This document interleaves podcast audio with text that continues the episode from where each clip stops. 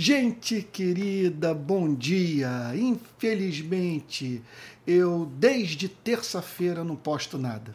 Olha, caí de cama, muita secreção nasal, é, um pouco de dor de garganta, indisposição física.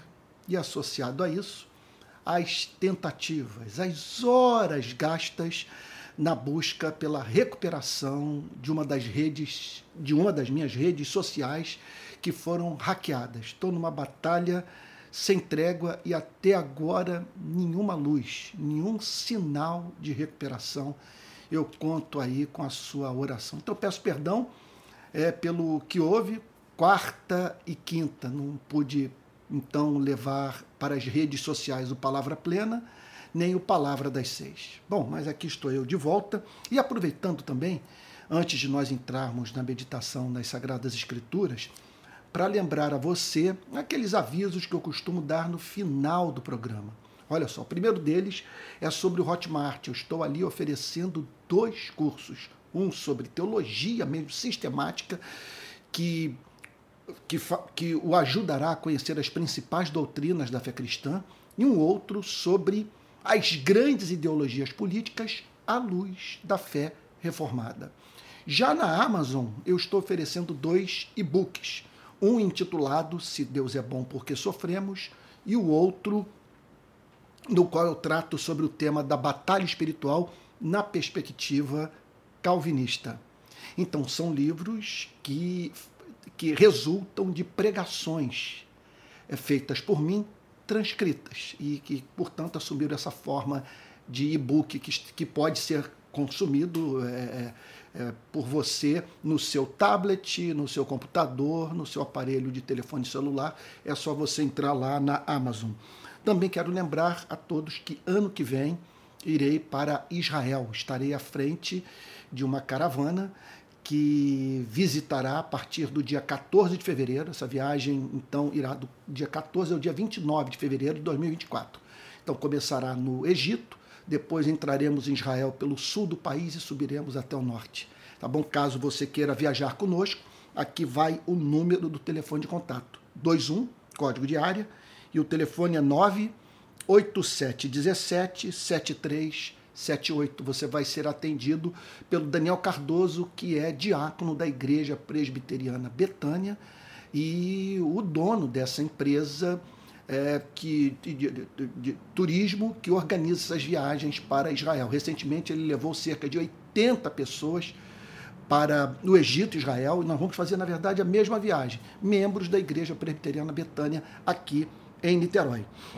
Quero também lembrar a todos que estamos firmes nesse, na, nessa nova fase da rede Pequenas Igrejas, porque agora nós temos um culto presencial em Niterói. Então, todo domingo, às 10h30 da manhã, eu estou pregando na rua Andrade Neves, número 31. Fica atrás do Plaza Shopping. Conforme eu tenho dito, 10 minutos a pé da estação das barcas, tá bom? Espero por você lá no próximo domingo. E o culto transmitido para o Brasil inteiro pelo meu canal de YouTube. Ah, e também quero. Ah, ah, outro ponto também é muito importante que aqueles que me acompanham nas demais redes sociais migrem para o YouTube. É menos trabalho para mim. Eu tenho me sentindo mais acolhido pelo YouTube. Então, se você que me assiste nas demais redes sociais, que você migre para o YouTube. E você que me acompanha no YouTube, não deixe de dar o tal do like, não deixe de se tornar membro da página, que me ajuda é, imensamente. E também quero lembrá-lo que todo esse meu trabalho de ensino ele depende do sustento financeiro de pessoas que acreditam em mim. Sabe? Hoje eu estou vivendo isso. Então não posso me sentir constrangido de tocar num assunto que é de fundamental importância para a manutenção desse Ministério de Ensino. Então, caso você queira contribuir, o Pix é palavraplena@gmail.com. palavraplena@gmail.com. E você também pode ajudar, conforme acabei de mencionar, se tornando membro do meu canal de YouTube. Bom, na manhã dessa sexta-feira, que dia que é hoje? Meu Deus do céu, eu, eu sei que eu estou aqui agora gravando nessa manhã de sexta-feira. Olha, 13 foi o meu aniversário, que caiu na terça, 14 quarta, 15, quinta, então hoje 16, 16 de junho de 2023. Então, nessa sexta-feira, é, eu estou com a minha Bíblia aberta no livro do profeta Jeremias, capítulo 10, versos de 1 a 3, que dizem assim: Ouçam a palavra que o Senhor dirige a vocês, ó casa de Israel. Assim diz o Senhor: Não aprendam o caminho dos gentios, nem fiquem com medo dos sinais do, nos céus, nem fiquem com medo dos sinais nos céus. Porque com eles os gentios se atemorizam, porque os costumes dos povos são vaidade.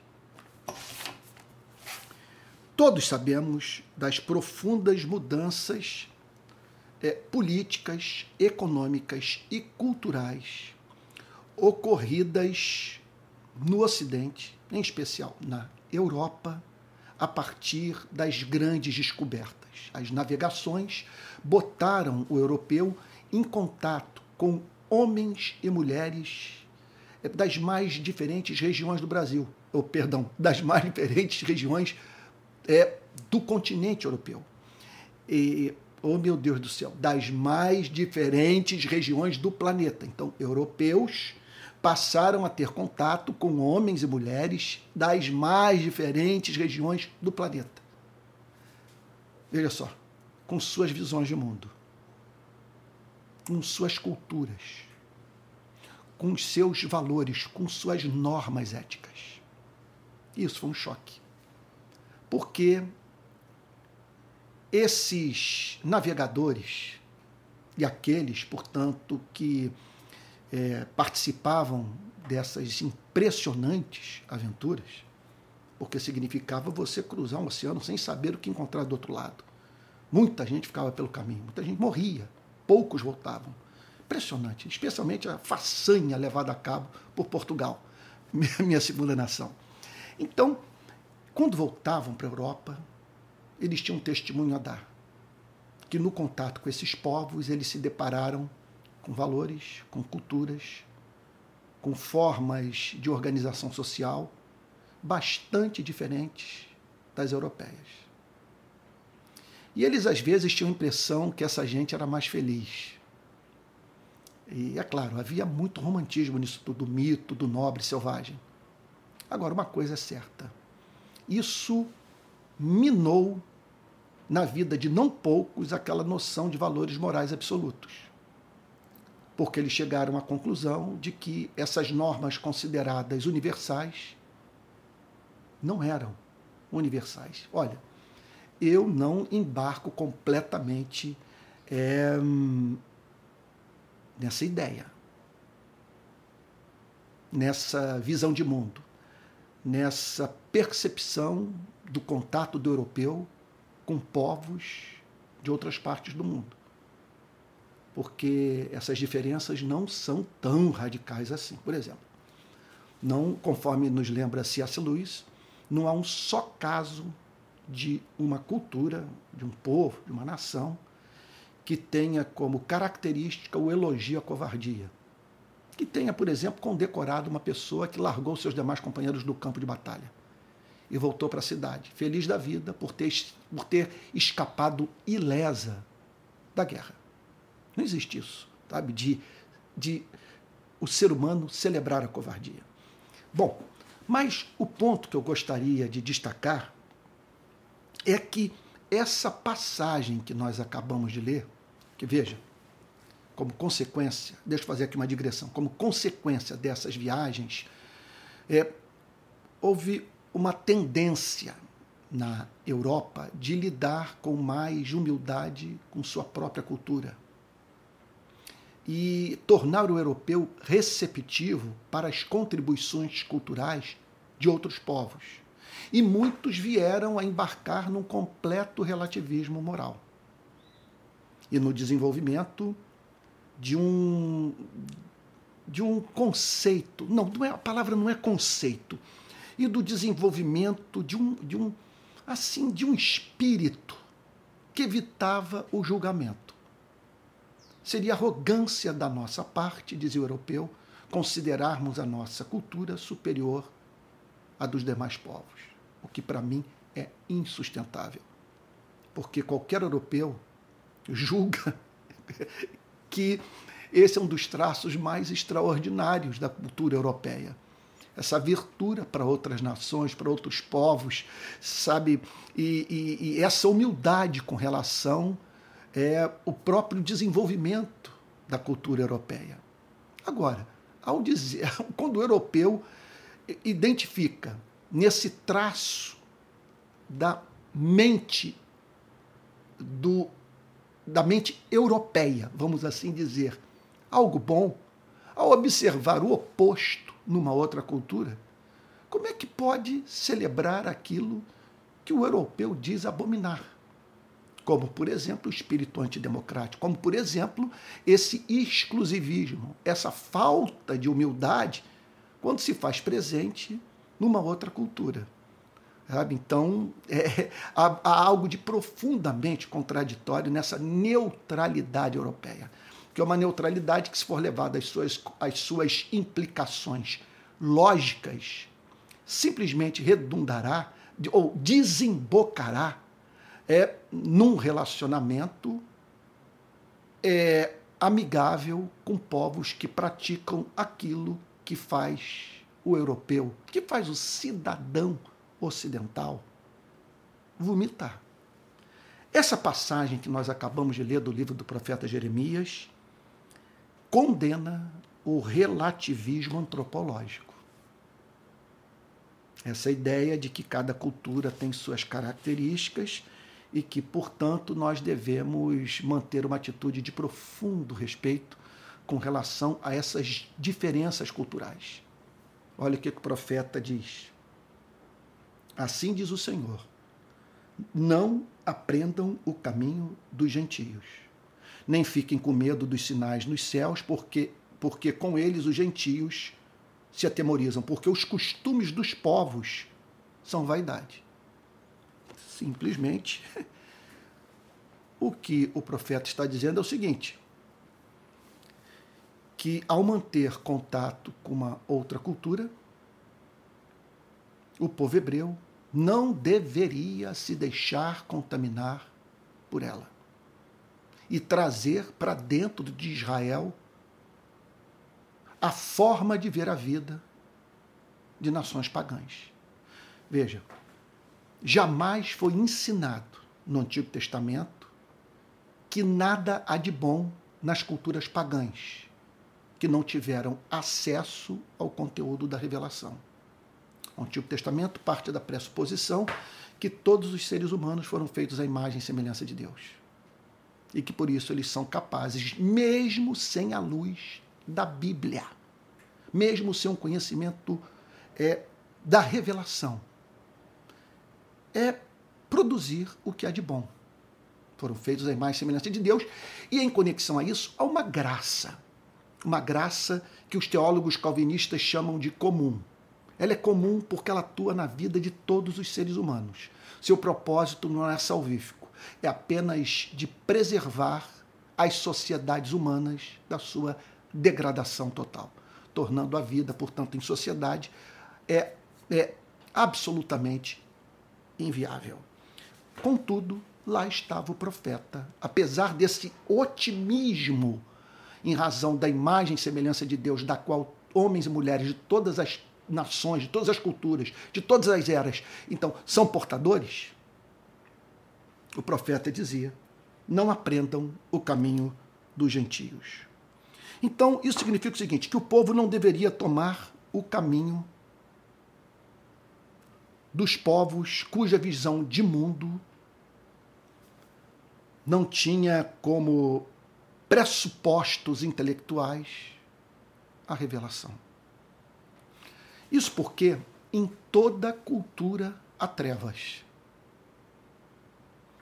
Se esse não fosse o caso, nós não precisaríamos fazer missões transculturais levar o evangelho para povos que ainda não foram alcançados. É evidente que o ser humano desassistido da graça divina, repito, sem a luz do evangelho, ele tende a forjar culturas que tornam a vida em sociedade um suplício. Qualquer livro de história geral estabelece o ponto. Olhe, por exemplo, para as críticas que os marxistas fazem aos modos de produção das mais diferentes nações nas mais diferentes eras. Então você olha para o passado, você vê o regime da escravidão, você vê o feudalismo, o absolutismo, e como traço incomum de todas essas culturas, de todos esses modos de produção, a exploração do homem pelo homem. E nós poderíamos multiplicar os exemplos. Poderíamos falar sobre arte, poderíamos falar sobre sexualidade, nós poderíamos falar sobre família. Em todas as culturas há trevas, porque o ser humano caiu, perdeu a afeição pelo seu Criador. Em toda cultura há práticas abomináveis. Temos inúmeros exemplos a apresentar desse fato. E, portanto, sermos humildes, repito o que disse na introdução dessa mensagem, sermos humildes a ponto de expressarmos absoluto respeito pelas diferenças culturais é um rematado contrassenso. Ora, como expressar respeito por uma cultura na qual é extraído o clitóris? Qual o sentido de uma mulher ser privada de algo que lhe dá prazer?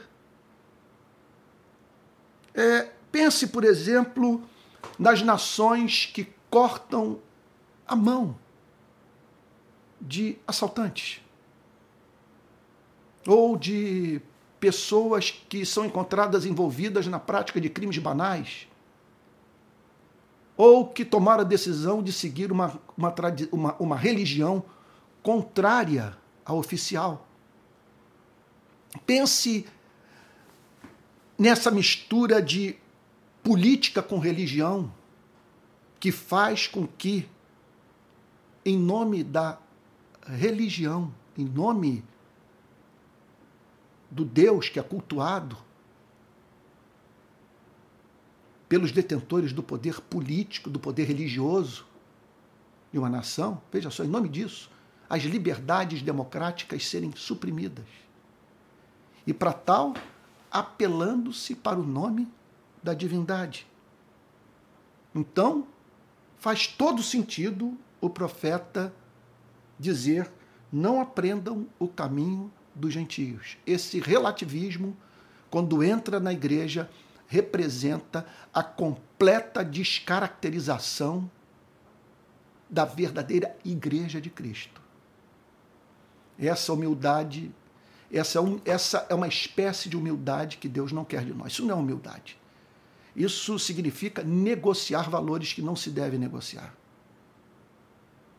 Deus pede que sejamos humildes a ponto de nos abrirmos para as contribuições desses mesmos povos, até mesmo. Em todos eles há alguma luz. Deus pede também que sejamos humildes ao ponto de é, mantermos um olhar crítico voltado para a nossa própria cultura. Agora, essa humildade que faz é, é, é tábula rasa de tudo, essa humildade que faz com que é, é, tratemos com respeito culturas nas quais o ser humano é estimulado a não ter respeito pela santidade da vida humana, isso é um contrassenso. Em segundo lugar, o profeta declara que Israel deveria desconstruir a cultura pagã. Olha o que, é que ele diz. Não fiquem com medo dos sinais nos céus, porque com eles os gentios se atemorizam. Está falando então de uma atitude supersticiosa com relação à natureza. Então havia determinados fenômenos que eram interpretados como o anúncio de tempos difíceis e aquelas pessoas se desesperavam sem que houvesse o mínimo fundamento para tal. Mas o mais importante que eu quero destacar é a parte A do versículo 3. Porque os costumes dos povos são vaidade. O que, que o profeta está querendo dizer com isso? Vaidade. Vaidade. Os costumes do, dos povos são vaidade. Por quê? Olha, em primeiro lugar, porque não são costumes não prescritos pela palavra de Deus. Esse é o ponto. Quando os costumes não são prescritos pelas, pela palavra de Deus, o ser humano é movido a viver uma vida antinatural, desconectada da realidade. Quando Deus prescreve alguma coisa para você e para mim, ele assim o faz porque o que ele prescreve é expressão da sua natureza, da sua natureza santa e viabiliza a nossa vida uma vez que ele, por nos conhecer, por termos, feito, por termos sido feitos à sua imagem e semelhança, ele prescreve aquilo que se adapta à nossa natureza. Aquilo que eu diria o seguinte: dentro do que a espécie humana vive bem. Não é liberdade um peixe querer morar nos galhos das árvores. Não é liberdade os pássaros quererem habitar no fundo dos mares. Liberdade significa você ter a plena consciência dos seus próprios limites, a fim de não procurar viver uma vida antinatural. Então, os costumes dos povos são vaidade porque não são prescritos pela, pela palavra de Deus. Ora, eles são estreitos demais, obscurantistas, camisa de força, tornando a vida um inferno, e horas são e, hora, e há horas que são condescendentes demais, fazendo com que os seres humanos tenham como coisa de somenos aquilo que, mediante uma análise cuidadosa, percebe-se como profundo egoísmo, que faz com que o ser humano até mesmo encontre lei que sirva de amparo para o mal que ele comete contra a vida do seu semelhante. Os costumes dos povos são vaidade porque não atendem às necessidades humanas, não são prescritos por Deus, são fruto, portanto, da queda, não apenas da queda, algo de belo, conforme eu disse ainda há pouco, a imagem e semelhança de Deus, não foi completamente erradicada da vida dos seres humanos, mas os seres humanos pecaram. Todos e destituídos estão da glória de Deus. Isso serve para todas as tribos da Amazônia, da África, para todos os povos de todas as eras. Não há nada mais triste do que estudar a história geral. Jamais estudei a história de um povo que não tivesse como traço característico a exploração da mão de obra da classe trabalhadora, a opressão é, feita sobre a mulher, a, tal, a, chamada misoginia. Em todas as culturas nós percebemos muita violência, muita guerra. É, e, e, e a confecção de deuses feitos à imagem e semelhança dos seres humanos, que são a exata é, expressão dessa figura bíblica chamada de diabo. Então, são culturas que não atendem às necessidades humanas. E o que o profeta manda o povo fazer é o seguinte: desconstruam essas culturas. Os costumes dos povos são vaidade, porque não cumprem a sua finalidade. Qual é a sua finalidade? Promover a felicidade humana, viabilizar a vida em sociedade, glorificar a Deus. Aplicação, e aqui eu termino o Palavra Plena dessa manhã de sexta-feira. Olha, primeiro lugar, fique do lado da revelação. Faça a cultura passar pelo crivo da revelação. Por quê? Deus é mais sábio do que você e eu. Em segundo lugar, fuja do relativismo, especialmente esse chamado relativismo antropológico. Veja como mito essa ideia de que é possível um antropólogo entrar numa cultura e completamente despido dos seus condicionamentos culturais fazer uma análise isenta da cultura que se tornou objeto da sua pesquisa. Isso é simplesmente impossível. A própria ideia de você se despir é, desses elementos culturais que condicionam a visão já é cultura, já é Europa, já é Ocidente, sabe? E, portanto, uma, uma viagem, conforme se diz aí nas ruas. Sabe? E, por fim, é claro, não posso terminar essa mensagem sem apresentar uma nota de advertência. Não seja arrogante. Não, não a ponto de você julgar que você e seu grupo são detentores do monopólio da verdade. O texto aqui está dizendo: não aprenda o caminho dos gentios. Não se deixem contaminar por eles. Não sejam pautados por essa cultura que não tem fundamento às sagradas escrituras. Agora, o texto não está dizendo que só existem trevas entre os gentios. É. E o texto também não está dizendo que devemos é, confundir. Olha só, o texto não está ensinando que devemos confundir a nossa interpretação da revelação com a revelação. Então, devemos manter sempre esse espírito humilde, aberto ao aprendizado. Sabe, isso é um traço que eu acho lindo na cultura europeia essa capacidade de, de desconstruir o seu próprio pensamento, essa inquietação, essa suspeita de que é, o moderno pode apenas corresponder ao que é da moda, não ao que necessariamente evoluiu. Você está entendendo o ponto? Então mantenha-se humilde eu diria que algo saudável que você e eu devemos fazer é nos abrirmos para aprendermos com quem diverge de nós.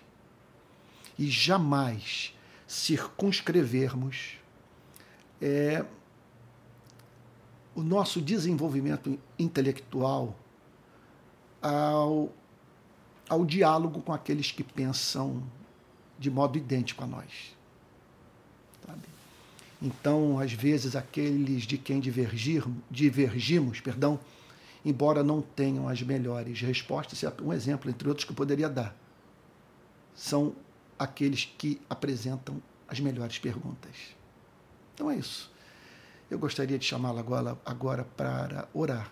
Talvez você esteja pensando, olha, qual é a importância do que foi falado nessa manhã? Bom, é a palavra de Deus. Não aprendam o caminho dos gentios os costumes dos povos são vaidade. Bom, o valor deve ser esse chamado que a Escritura faz para não abrirmos mão da nossa identidade.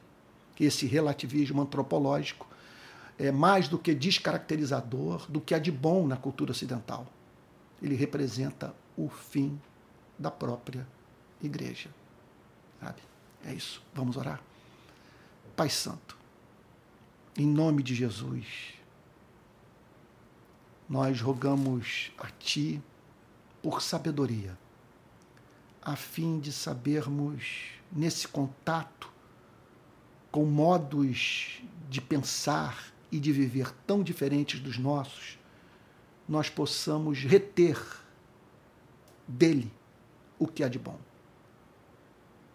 Ajuda-nos, portanto, a estarmos abertos para o aprendizado por meio do contato com quem é diferente de nós. Ajuda-nos também, Senhor, a revermos a nossa própria interpretação das Sagradas Escrituras, que não pode jamais ser confundida com as Escrituras. E ajuda-nos, Senhor, a permanecermos inamovíveis quando esclarecidos pela Sua palavra, Senhor. Não cedermos um, um milímetro sequer no compromisso com aquilo que para nós se nos afigura como expressão do teu caráter santo, como tua palavra, como aquilo que deve ser observado pelo ser humano, porque foi prescrito pelo seu Criador e prescrito pelo seu Criador porque é a expressão da sua santidade e faz o ser humano feliz. É o que te pedimos em nome de Jesus, com perdão dos nossos pecados. Amém. Que Deus o abençoe e o guarde. E até o próximo Palavra Plena. Eu espero que semana que vem eu consiga manter o programa de segunda a sexta. Mil perdões. Ou essa semana não foi assim, pelos motivos que já mencionei. Deus o abençoe e guarde. Um bom final de semana e até a próxima segunda-feira, tá bom?